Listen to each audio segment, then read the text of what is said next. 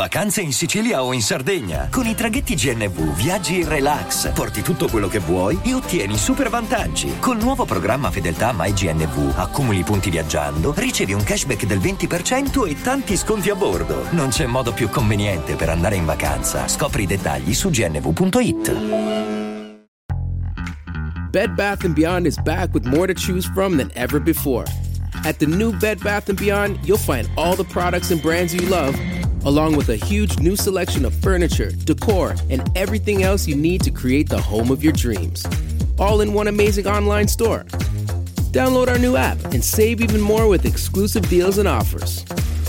Plus, get free shipping right to your front door. Welcome to a bigger, better beyond. Judy was boring. Hello. Then Judy discovered ChumbaCasino.com. It's my little escape. Now Judy's the life of the party. Oh, baby, Mama's bringing home the bacon. Whoa! Take it easy, Judy. The Chumba life is for everybody. So go to ChumbaCasino.com and play over 100 casino style games. Join today and play for free for your chance to redeem some serious prizes. ChumbaCasino.com. No purchase necessary. Void where prohibited by law. 18 plus terms and conditions apply. See website for details. L'arrivo del principe azzurro. Una proposta indecente. Ed un caso che ancora fa tremare l'Alaska. Benvenuti a Direful Tales. Questo è il caso degli assassini su commissione.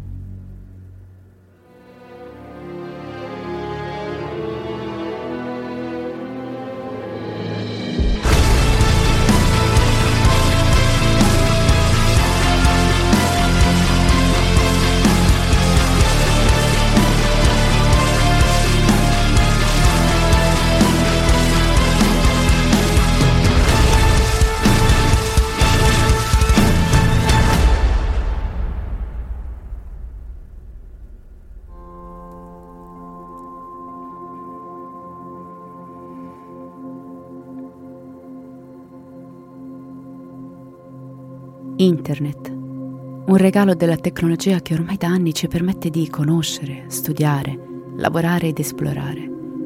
Uno strumento utilissimo che soprattutto in periodo di pandemia è tornato utile per sentirsi meno soli. Su internet si trova di tutto, davvero, davvero di tutto. E come qualunque meraviglia della società moderna, anche il web nasconde una lama a doppio taglio, delineando confini e porte che conducono ad angoli oscuri. Dark web, deep web, sono nomi che ormai conosciamo e sappiamo benissimo a cosa associare, specialmente se siamo dei patiti di true crime.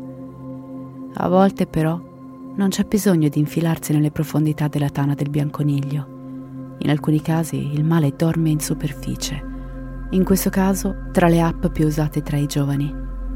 A volte Basta solo innamorarsi per finire nella tela del ragno. È il 2019 e ci troviamo nella fredda e meravigliosa Alaska, ad Anchorage. Denali Bremer è una giovane biondina dai capelli corti e il sorriso accennato. Ha solo 18 anni quando incontra l'uomo dei suoi sogni, un bellissimo, affascinante ventunenne multimilionario di nome Tyler. La teenager perde completamente la testa da subito. È incredibile che un ragazzo del genere abbia scelto proprio lei, eppure è successo. È reale. C'è solo un problema. Denali non ha mai incontrato Tyler. Infatti, mentre lei vive nelle desolate e selvagge terre d'Alaska, il ragazzo la corteggia affettuosamente dal lontano e polveroso Kansas, nel Midwest. La loro relazione è nata ed esiste interamente nel mondo virtuale di Internet. Una storia d'amore vorticosa, condotta per lo più attraverso il mezzo di Snapchat, un ibrido tra un'app di messaggistica e un social network, che permette agli utenti di scambiarsi audio o video della durata massima di 10 secondi, che vengono eliminati subito dopo la visualizzazione. Ma per Denali la distanza non è altro che un misero e insignificante ostacolo nella sua storia d'amore da favola. In Tyler ha trovato qualcuno che la ama per quello che è, che la conforta e che la ascolta quando ha bisogno di sfogarsi riguardo al suo passato. Denali infatti ha una storia abbastanza travagliata, che è una consuetudine nei casi di cui parliamo a Direful Tales. Quando era solo una bambina, insieme alla sua sorellastra, fu allontanata dalla madre per essere affidata alle cure dello Stato in seguito ad alcune accuse di abusi. Denali cambiò il suo nome dopo essere stata adottata e prese l'abitudine di nascondersi dietro una serie di falsi nomi d'arte. Dakota, Angel, Angela.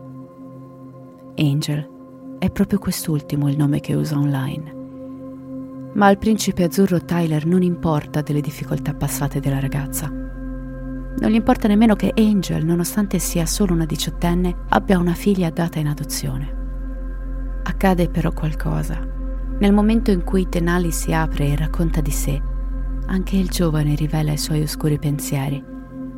E quella che sembra un'innocente storia d'amore prende una piega dai risvolti inquietanti e pesantemente macabri. Tutto ha inizio poco dopo lo sbocciare della relazione. Tyler introduce gradualmente i suoi contorti desideri sessuali nelle conversazioni con la ragazza, lasciando intendere di avere bisogno dell'aiuto dei denali per vivere le sue fantasie. E attenzione, perché non stiamo parlando di innocenti giochi di ruolo o posizioni inusuali. Dopo qualche mese, infatti, Denali riceve da Tyler un messaggio con una proposta che avrebbe cambiato la sua vita per sempre. Il giovane multimilionario è disposto a renderla ricca oltre i suoi sogni più selvaggi. Tutto quello che lei deve fare per lui è uccidere qualcuno. Ora, credo sia chiaro a tutti che quando la tua conversazione su Tinder vira verso una trama di omicidio su commissione, sia il caso di annullare il match. Tuttavia, Denali Bremer, accecata dall'amore, o più probabilmente accecata dal compenso di 9 milioni di dollari che le è stato promesso, non brilla in perspicacia e accetta la missione. Il suo fidanzato le sta offrendo una taglia a nove cifre. Tutto quello che deve fare è prendere la vita di qualcuno, può essere chiunque, e fornire la documentazione video come prova. La bussola morale di Denali è distorta, spaccata oltre la via del non ritorno. Secondo le conversazioni trovate sui cellulari dei due ragazzi, lei ha prontamente accettato. I giorni successivi sono stati spesi per definire i dettagli della proposta indecente di Tyler. Qui è dove le cose si complicano. Vedete, la maggior parte di voi che state ascoltando è probabilmente molto ben informata sui pro e i contro dell'arte criminale siete il tipo di persone che, anche se siete assolutamente adorabili e non fareste mai male a una mosca, molto probabilmente conoscete dieci modi diversi per sbarazzarvi efficacemente di un corpo senza lasciarvi dietro uno straccio di prove. È solo un effetto collaterale dell'ascolto di migliaia di ore di storie di omicidi. Può essere facile dimenticare che questa non è affatto un'informazione normale da possedere. Ma Denali è una ragazza qualunque, totalmente sprovveduta in materia di crimine.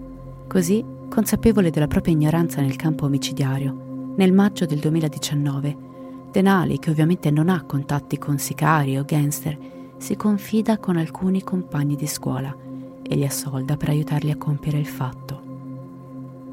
La ragazza non vuole sporcarsi le mani. Ha bisogno di qualcuno che non abbia niente da perdere e che sia disposto a uccidere per lei. Il primo a unirsi all'improbabile banda di Denali è il sedicenne Caden McIntosh il giovane sfortunatamente è un senza tetto, quindi la promessa di una quota a sette cifre del bottino è troppo importante per essere ignorata. Un piccolo omicidio e qualche ricco benefattore lo avrebbe sistemato per il resto della sua vita. Non ha nemmeno bisogno di portare una pistola perché Denali ne ha già una. La seconda recluta soldata dalla ragazzina è il diciannovenne Caleb Leyland, è fin troppo felice di accettare l'offerta. 500.000 dollari per prestare il camion di famiglia per un giorno. Una passeggiata. Ora Denali ha l'arma del delitto, un veicolo e qualche povero fesso che prema il grilletto per lei. È tutto pronto. Oltre a Caleb e Caden, Denali getta nel pentolone degli improbabili baby killer altri due complici, ma essendo minorenni i loro nomi non sono mai stati resi pubblici. Alla fine, la squadra al completo si compone di cinque aspiranti assassini, e nessuno di loro ha ancora l'età necessaria a capire come gira il mondo. Eppure hanno il compito di porre fine a una vita umana. Al termine di maggio, Denali convoca una riunione per definire l'atto finale del piano, permettendo a ciascuno di loro enormi somme di denaro per il servizio e il loro silenzio. L'unica cosa che rimane è scegliere una data per il crimine. Sarà il 2 giugno il giorno del giudizio, momento in cui qualcuno molto vicino a uno di loro farà una fine orribile. Ed arriviamo proprio a questa terribile data, il 2 giugno 2019. Cynthia Hoffman, conosciuta da tutti come Sisi, esce di casa per trascorrere del tempo con alcuni vecchi compagni di scuola. Sisi ha 19 anni e potrebbe essere considerata una ragazza già adulta, se non fosse che purtroppo la giovane è affetta da una disabilità dello sviluppo e quindi nonostante gli anni l'età del suo cervello è più vicina a quella di una dodicenne. Ma sì sì, non demorde, è sempre stata una ragazzina con la testa sulle spalle. Si è diplomata al programma di educazione speciale del suo liceo e sta studiando in una scuola di life skills per poter essere un giorno autosufficiente, mentre lavora come assistente del padre tutto fare nei fine settimana. È sera, ma sì, non in casa il padre, che ha un'immensa stima e fiducia per sua figlia, prova a telefonarle, ma la ragazza non risponde. Qualcosa non va. Non è normale. Così chiama la polizia, ma gli agenti le dicono di aspettare almeno 24 ore per denunciare. Forse Cynthia è in ritardo e presto tornerà. Ecco, questo particolare per me è inaccettabile. Credo che non si possa fare una regola standard di una cosa del genere. Dovrebbero esistere delle eccezioni come questa. Stiamo parlando di una ragazza con una disabilità mentale dello sviluppo. Come si può pensare di trattare la cosa con tanta leggerezza? Sì, di solito sente il padre ogni tre ore quando è fuori, ma ora c'è un silenzio radio totale.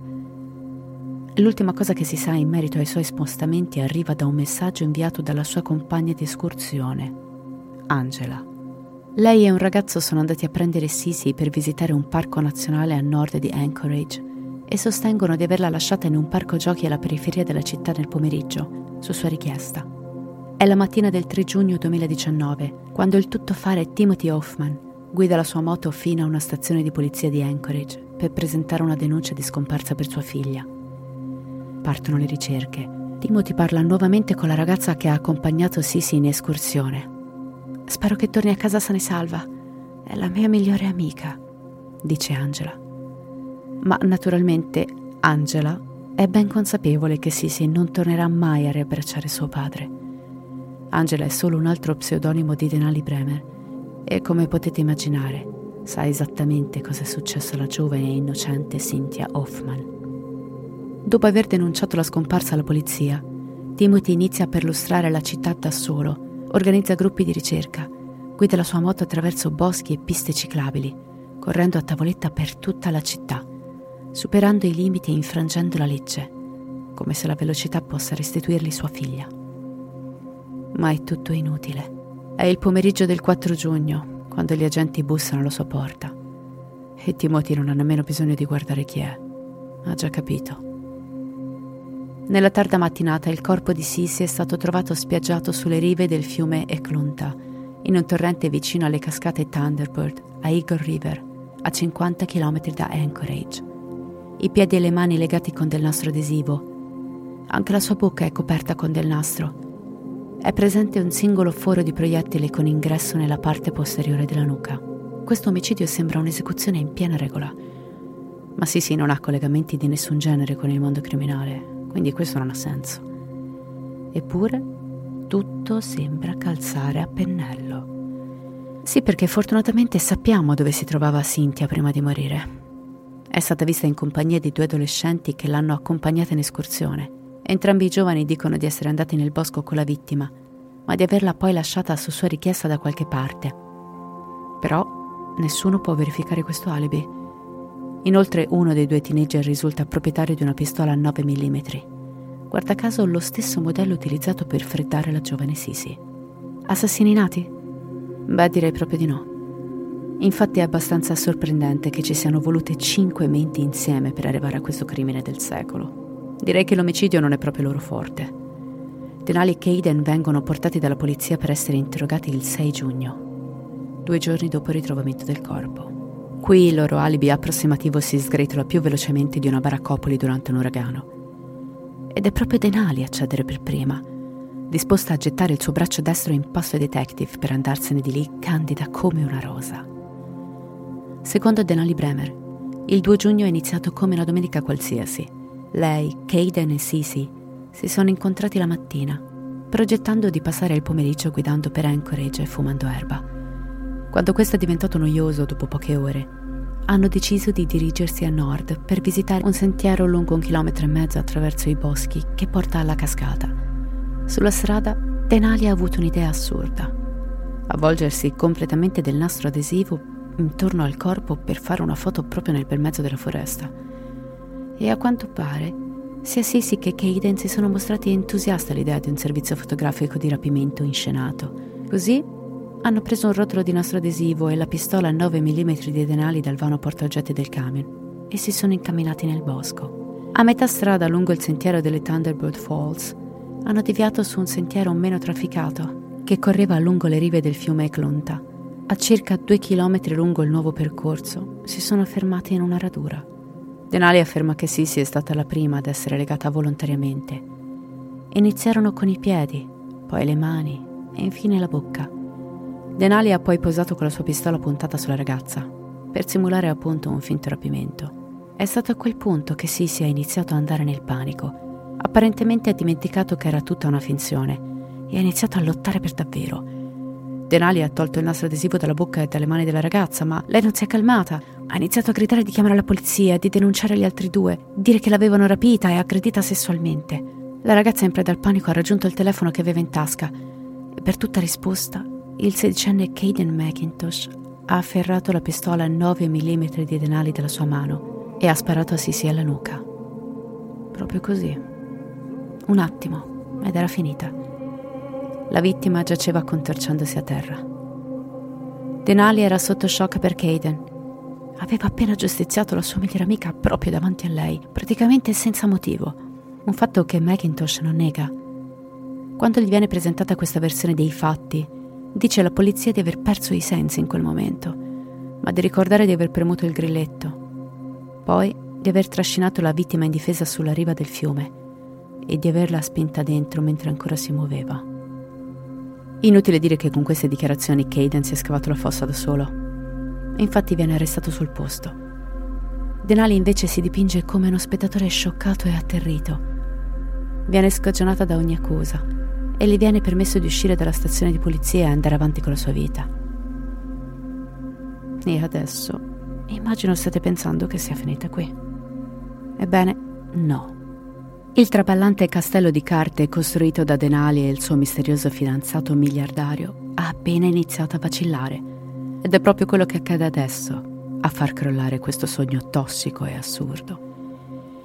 Vedete, fino a questo punto Denali ha vissuto in una terra di fantasia. Una cosa è discutere di idee omicide con il proprio fidanzatino online, ma trasformarle in realtà è tutta un'altra faccenda. Realizzare di essere diventati a tutti gli effetti un'assassina colpisce Denali come un treno merci. Tuttavia, la promessa di una paga di 9 milioni di dollari è abbastanza per riuscire a respirare senza crepare d'ansia in questa situazione. Riuscire ad averne anche solo una piccola parte basterebbe per comprare un paio di passaporti falsi e un volo per le Bahamas, dove poter vivere in pace con l'amore della sua vita. Beh, a proposito di questo, qualcun altro ha pensato che 9 milioni di dollari sembrassero un po' troppo belli per essere veri. La maggior parte di noi sa di non credere a tutto ciò che la gente dice su internet, ma Denali non è così astuta, come avrete già capito. Piuttosto che mantenere la sua promessa, Tyler inizia a pianificare un altro omicidio per la sua ragazza assassina. E mentre i giorni passano diventa sempre più chiaro che il giovane carino milionario non ha alcuna intenzione di pagare per il primo delitto. E Denali lo capisce. La palla di vetro in cui si è rinchiusa, raccontandosi favole per mesi e mesi, si infrange, lasciando solo schegge taglienti e nessun principe azzurro. Denali è caduta nella rete del catfishing ovvero la crudele, schifosa, meschina e triste attività ingannevole attuata attraverso i social network da parte di esseri viscidi e senza cuore che creano profili falsi, a volte usando foto di sconosciuti, per fingersi qualcun altro e trarre in inganno povere vittime per scopi di lucro o per il mero divertimento, come in questo caso. Non ci sono 9 milioni di dollari. In effetti, più che un uomo d'affari milionario, Tyler è in realtà solo un comune troll di internet che abita in un seminterrato. Mangia rame liofilizzato e piscia in bottiglie di plastica perché il bagno è troppo distante. Scusate la franchezza. Ma è anche peggio di così. Ora Tyler ha completamente messo all'angolo Denali e non c'è niente che lei possa fare per sfuggirgli. Il tizio ha informazioni che possono mandare Denali in prigione a vita, il che significa che non ha più bisogno dello stratagemma del milionario per manipolarla. I messaggi di Tyler prendono un tono più minaccioso. Possiamo incontrarci, ma se vedrò un poliziotto gli dirò che ti ho fatto violentare delle persone e che hai ucciso Sisi. Denali è costretta a mantenere la sua parte del contorto accordo, nonostante non abbia ricevuto nulla in cambio. E questo la spinge oltre il punto di rottura. Diversi giorni dopo il primo interrogatorio della polizia, posta un video pubblico su Snapchat in cui ammette pubblicamente la sua colpa.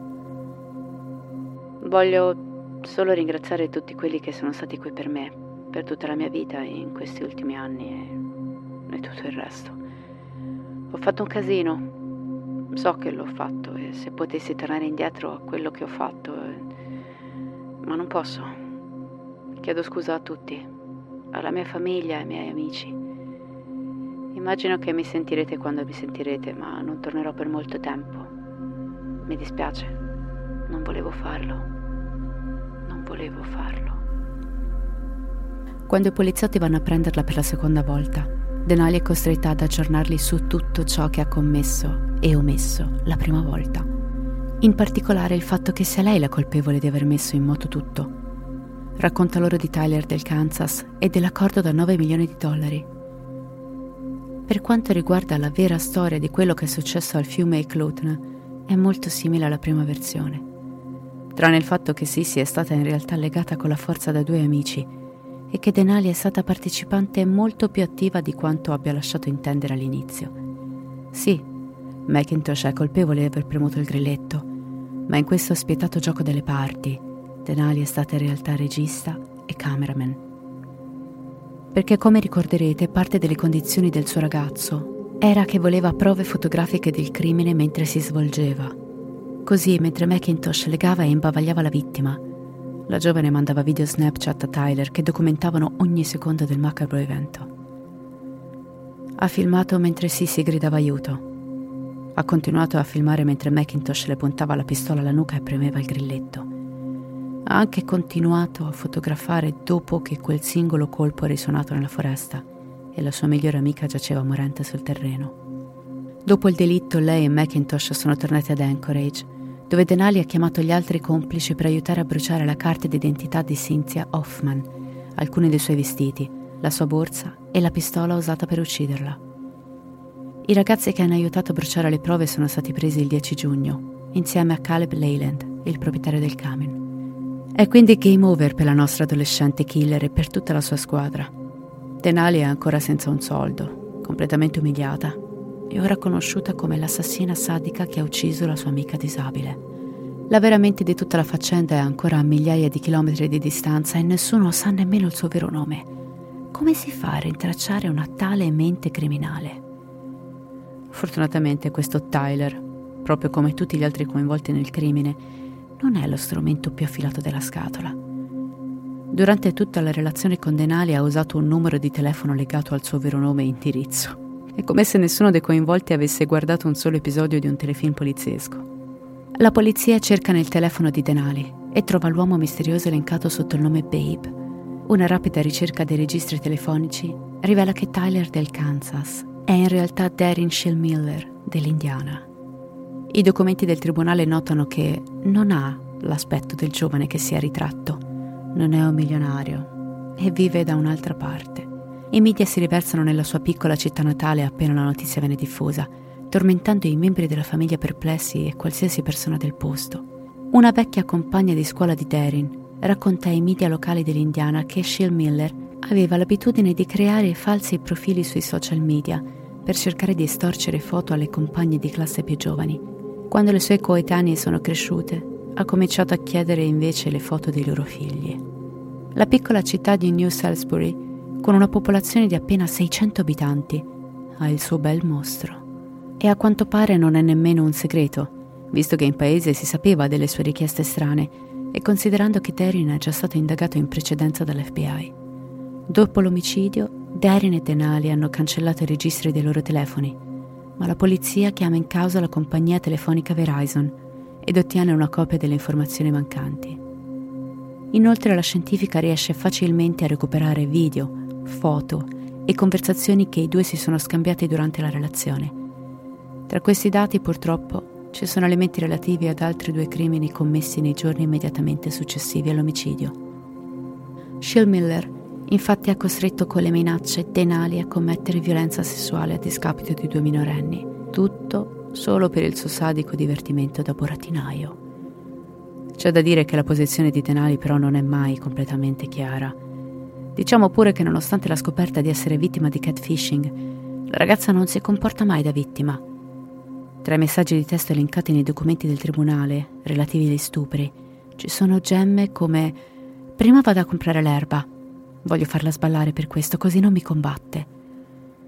Per il suo ruolo nell'orchestrare il crimine, l'FBI piomba a prelevare Shill Miller dalla cantina di sua nonna. E già, le bellezze del catfishing. Si fingono modelli miliardari e invece vivono negli scantinati bui tra i centrini di mamma. La sua cauzione viene fissata a un milione di dollari e i procuratori dell'Alaska iniziano immediatamente le procedure di estradizione per portarlo al nord la coppia di innamorati sarà in grado di incontrarsi di persona, ma non nelle circostanze in cui loro due speravano. Se c'è un aspetto positivo che possiamo trarre da questa storia, è che l'intero complotto è stato così casuale che ogni singola persona coinvolta è incriminata oltre ogni immaginazione. Questo ha reso l'indagine relativamente rapida e efficiente. Tuttavia, lo stesso non si può dire per il procedimento legale. Dalla sua cella nella prigione dell'Indiana, Shell Miller confessa apertamente di aver organizzato il crimine e ammette di essere stato lui a scegliere Sisi come vittima. Denali Bremer, Darren Shell Miller, Caleb Leyland e Caden McIntosh vengono accusati di omicidio di primo e secondo grado, così come di molteplici accuse di cospirazione per commettere un omicidio. Nonostante abbia solo 16 anni e l'aspetto di un dodicenne, McIntosh, in quanto autore materiale del caso, subisce il processo come un adulto. Tutte le persone coinvolte rischiano una pena massima di 99 anni se trovate colpevoli per queste accuse di primo grado, cosa che il padre di Sisi pensa non sia abbastanza. Ha detto ai media: Ho una cosa in mente, ed è quella di mandare tutti e sei all'inferno, e non avrò pace finché non sarà fatto. Dato che l'Alaska non ha la pena di morte, probabilmente dovrà accontentarsi dell'ergastolo dietro le sbarre Bremer e Schellmiller affrontano entrambi una serie di accuse aggiuntive relative alle immagini delle aggressioni sessuali trovate sui loro telefoni. Allo stato attuale, tutte le persone coinvolte si dichiarano innocenti, ma dubito fortemente che le cose gireranno a loro favore. Ci vorrà un po' prima di sapere come andrà a finire. Questo è più o meno dove finisce la storia. Il processo ha subito una serie di ritardi a causa delle enormi pile di prove che questi siccari idioti si sono lasciati alle spalle consideratelo un po' uno spoiler su come andrà a finire. Anche se è un processo lungo e difficile, il padre di Sisi, Timothy Hoffman, non manca mai alle udienze, affrontando con coraggio ogni giorno, guardando in faccia il trauma, come un costante promemoria del dolore che questa banda di aspiranti assassini ha inflitto alla sua famiglia. Sisi avrebbe continuato a imparare a navigare nel mondo e forse un giorno avrebbe trovato amici che meritavano davvero la sua compagnia. Invece è caduta vittima di un gruppo di calcolatori che hanno preferito la possibilità di ricchezza al di sopra della sua vita. Se siete genitori in ascolto sarebbe bello potervi dire di controllare i vostri figli, ma sappiamo entrambi che questo è impossibile. Vi chiedo solo di parlare con loro il più possibile, di essere presenti nelle loro vite con pazienza, specialmente quando non capite cosa stia succedendo. Una parola di avvertimento mi piacerebbe fare un reminder per chi di voi coltiva il sogno di interpretare qualcun altro anche solo per fare uno scherzo a un amico. Il catfishing, oltre a essere la cosa più squallida che possiate attuare per avere l'attenzione di qualcuno, è anche illegale. Infatti, secondo l'articolo 494 del codice penale, è punito con la reclusione fino a un anno. Quindi ecco, pensateci bene prima di fare i fenomeni. Io spero che questo episodio vi sia piaciuto. Come sempre vi ricordo che potete trovare i link dei nostri social e tutte le altre informazioni visitando il sito direfultales.com. Io vi ringrazio per la compagnia e vi aspetto al prossimo episodio. Come sempre, restate spaventati.